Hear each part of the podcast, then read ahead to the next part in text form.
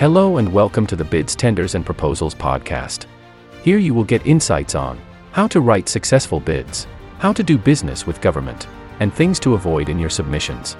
Here is your host Arvind Lal, who has evaluated thousands of tenders as part of his work and continues to provide technical advice and training to a number of government organizations and private sector on tendering, procurement, negotiations, and contract management. So, let's get started. Today's episode is brought to you by bidhq.com.au. BidHQ is a platform where you can manage all your bids in one place and collaborate with your team to create the best bid responses. Sign up for a free trial at bidhq.com.au. Hello, everybody. Welcome to the Bid Tenders, and Proposals podcast. In today's episode, we'll be talking about why you would consider tendering for work. Why would you want to be in a competitive environment with your business to be able to bid for work, write proposals, and win those tenders. But before we dive into the details of this episode, I just thought I'll give you a bit of an overview of this podcast and why I've decided to share my knowledge on this medium. Well, I have been in the bid tenders, and proposals game for a long time, and I've worked with local government for a number number of years, and I continue to work with local government as a technical advisor. Uh, I do a lot of training for local government and also for the private sector.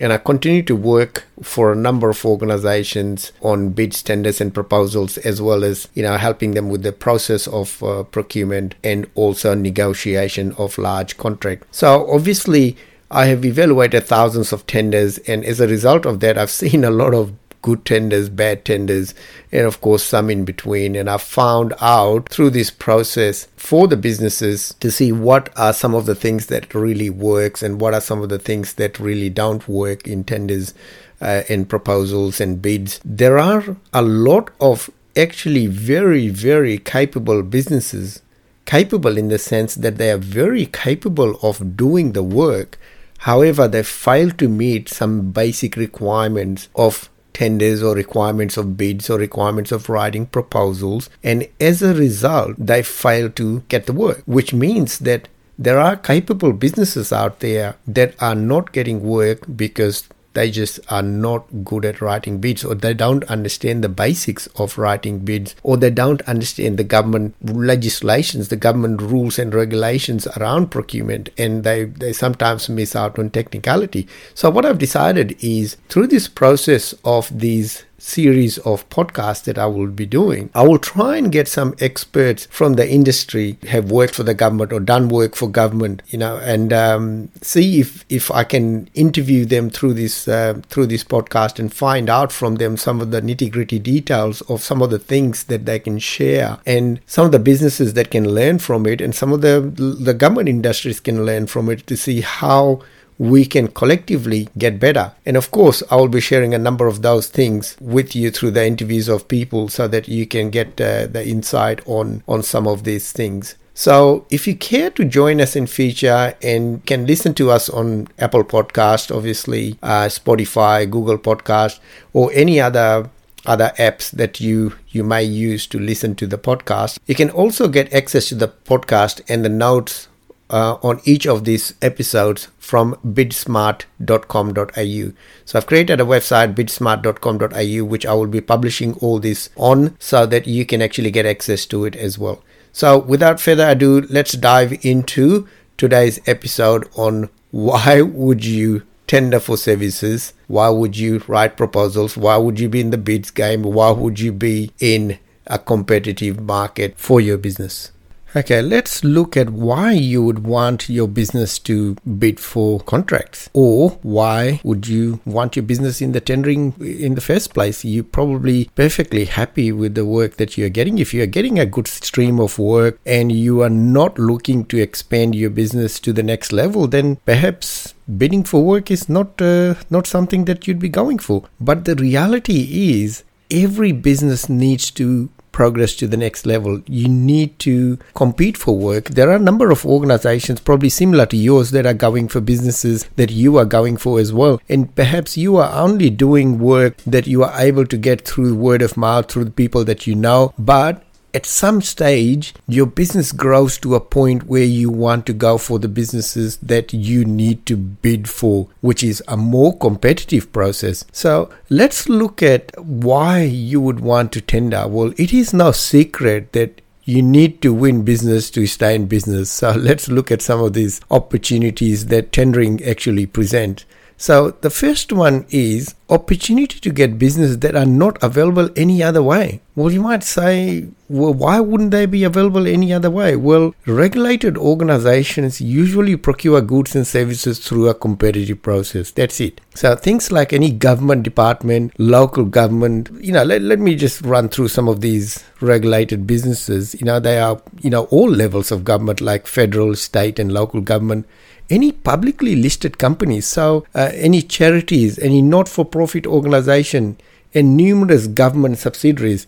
These organizations, they all deal with public funds. So any organization that deals with public fund. Now let, let me come back to say publicly listed companies. You might have thousands and thousands of shareholders. So they all want a competitive process to be undertaken so that there is no nobody just gives any work to someone without you know this is i'm talking about you know millions of dollars worth of work to someone without going through a tender process. So opportunity to get business that are not available any other way is one of the reasons. So all government work and there are billions and billions and billions of dollars worth of work that can only be accessed through a bidding process whether it be a very simple tendering process or it be a simple proposal that you need to put in, or you have to go out through a full blown expressions of interest, then a competitive tender process, a public tender process where you are bidding against international companies as well. So, so that's one of the reasons why you'd want to get into tendering and you'd want to get really good at tendering so that you are able to get work.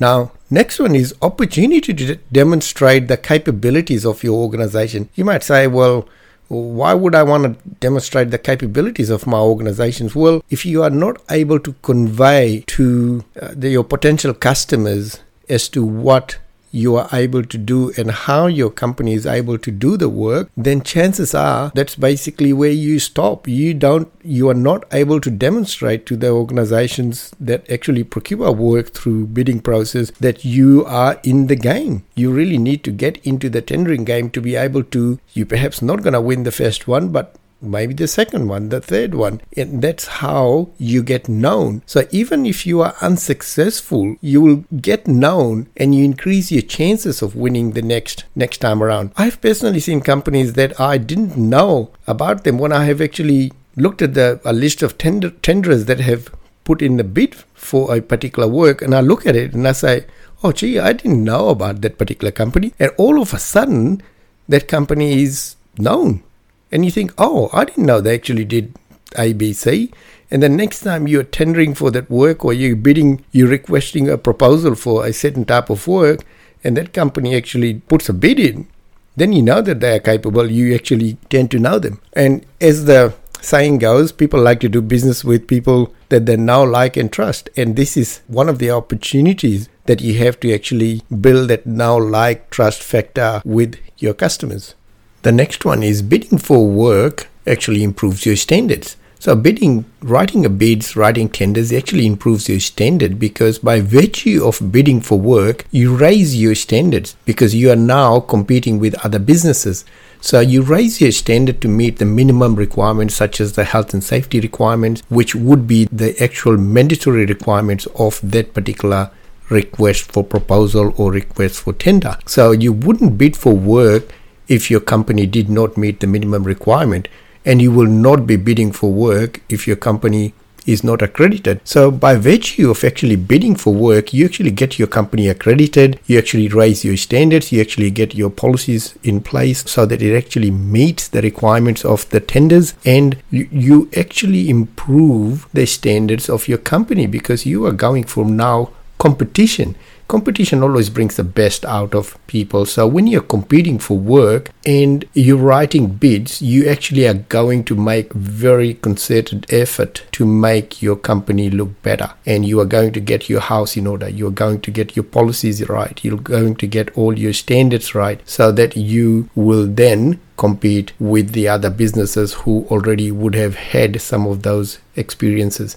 So, by actually going for work through a competitive process of bidding and tendering and proposals, you will actually improve the standard of your company. The next one is winning the bids. Well, aside from the obvious, if you are going to bid for work, chances are you're going to win the work. So, uh, and the more bidding you do, the more chances you have to win. Uh, except if you are not writing good bids or if you're just putting in something really substandard knowingly, in which case I would recommend that you wouldn't even try. So, uh, winning bid gives you the revenue and the growth. It's quite an obvious thing. The the more tenders you win, the more revenue you get. I mean, of course, there are risks that comes with every work that you do, but if you have calculated the risks through your tender process, which we will talk about some in some of the later episodes, you will be able to build your staff, your company, and of course uh, have excellent experience, which in turn will improve the depth of your company. Of course, the revenue and the growth, you get a bigger share of the market, uh, you become more competitive, and you build up a portfolio of projects that you can use as case studies in future. Now, tendering or, or, bidding for work also gives you more opportunity to generate more business. The contract that you win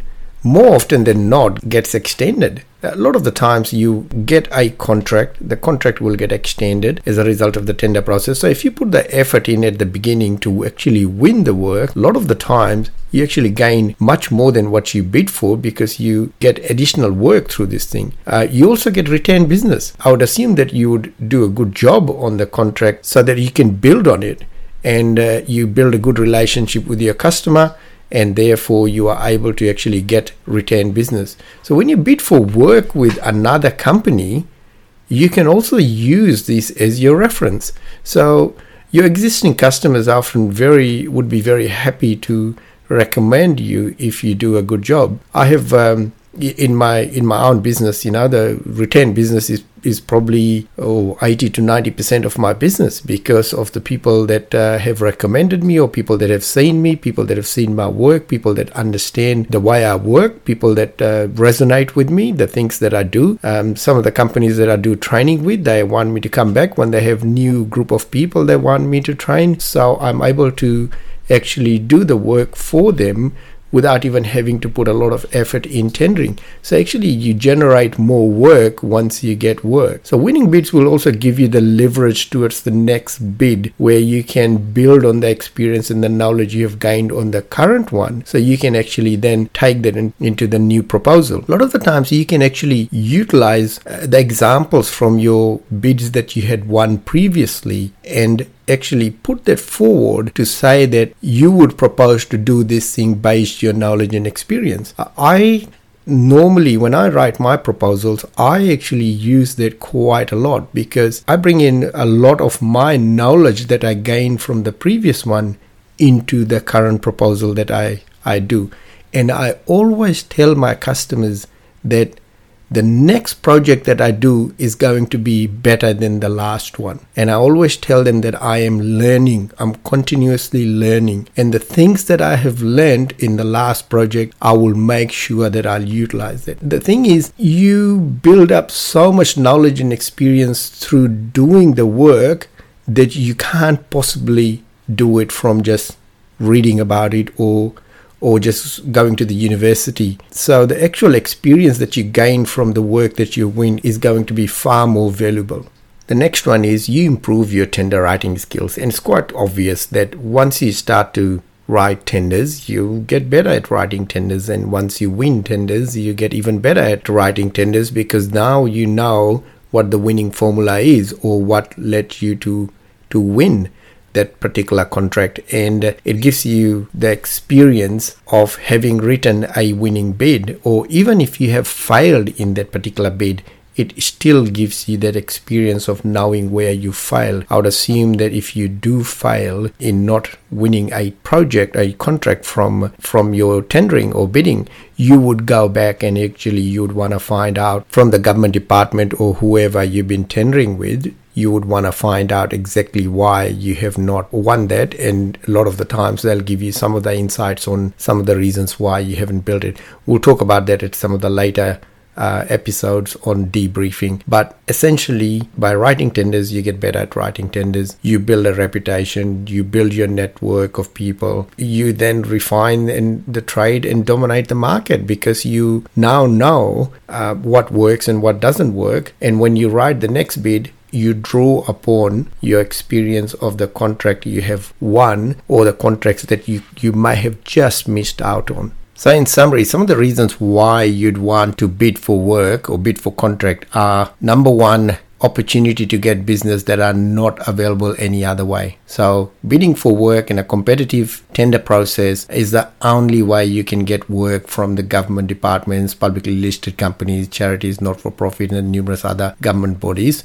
Number two, was opportunity to demonstrate your capabilities to an organization so whether you win or lose or or don't make the cut, you're still putting your, your foot forward as, as your company, uh, as a known company. Uh, the next one was number three, improves your standard. So by actually bidding for work, you improve your standard. Number four was winning bid gives you the revenue and the growth that's quite obvious so you know once you if you are actually bidding for work you're likely to win you win you get business, you get growth, you get revenue. And the f- number five was you generate more business by actually tendering for work. And number six is you improve your tender writing skills. So these are some of the reasons why you want to bid for work, a bid for competitive process so that your business can grow, your business can get better and your business can be in the market for those government tenders which are not accessible through any other process. Thank you for joining us on this episode, and I hope that you found this information that I've shared with you valuable. I want to wish you all the very best with your tendering. Remember, you can get the show notes at bidsmart.com.au, and of course, don't forget to let us know if there are any specific topics that you want us to address. You can contact us via the bidsmart.com.au website. Until next time, good luck with your bids, tenders, and proposals.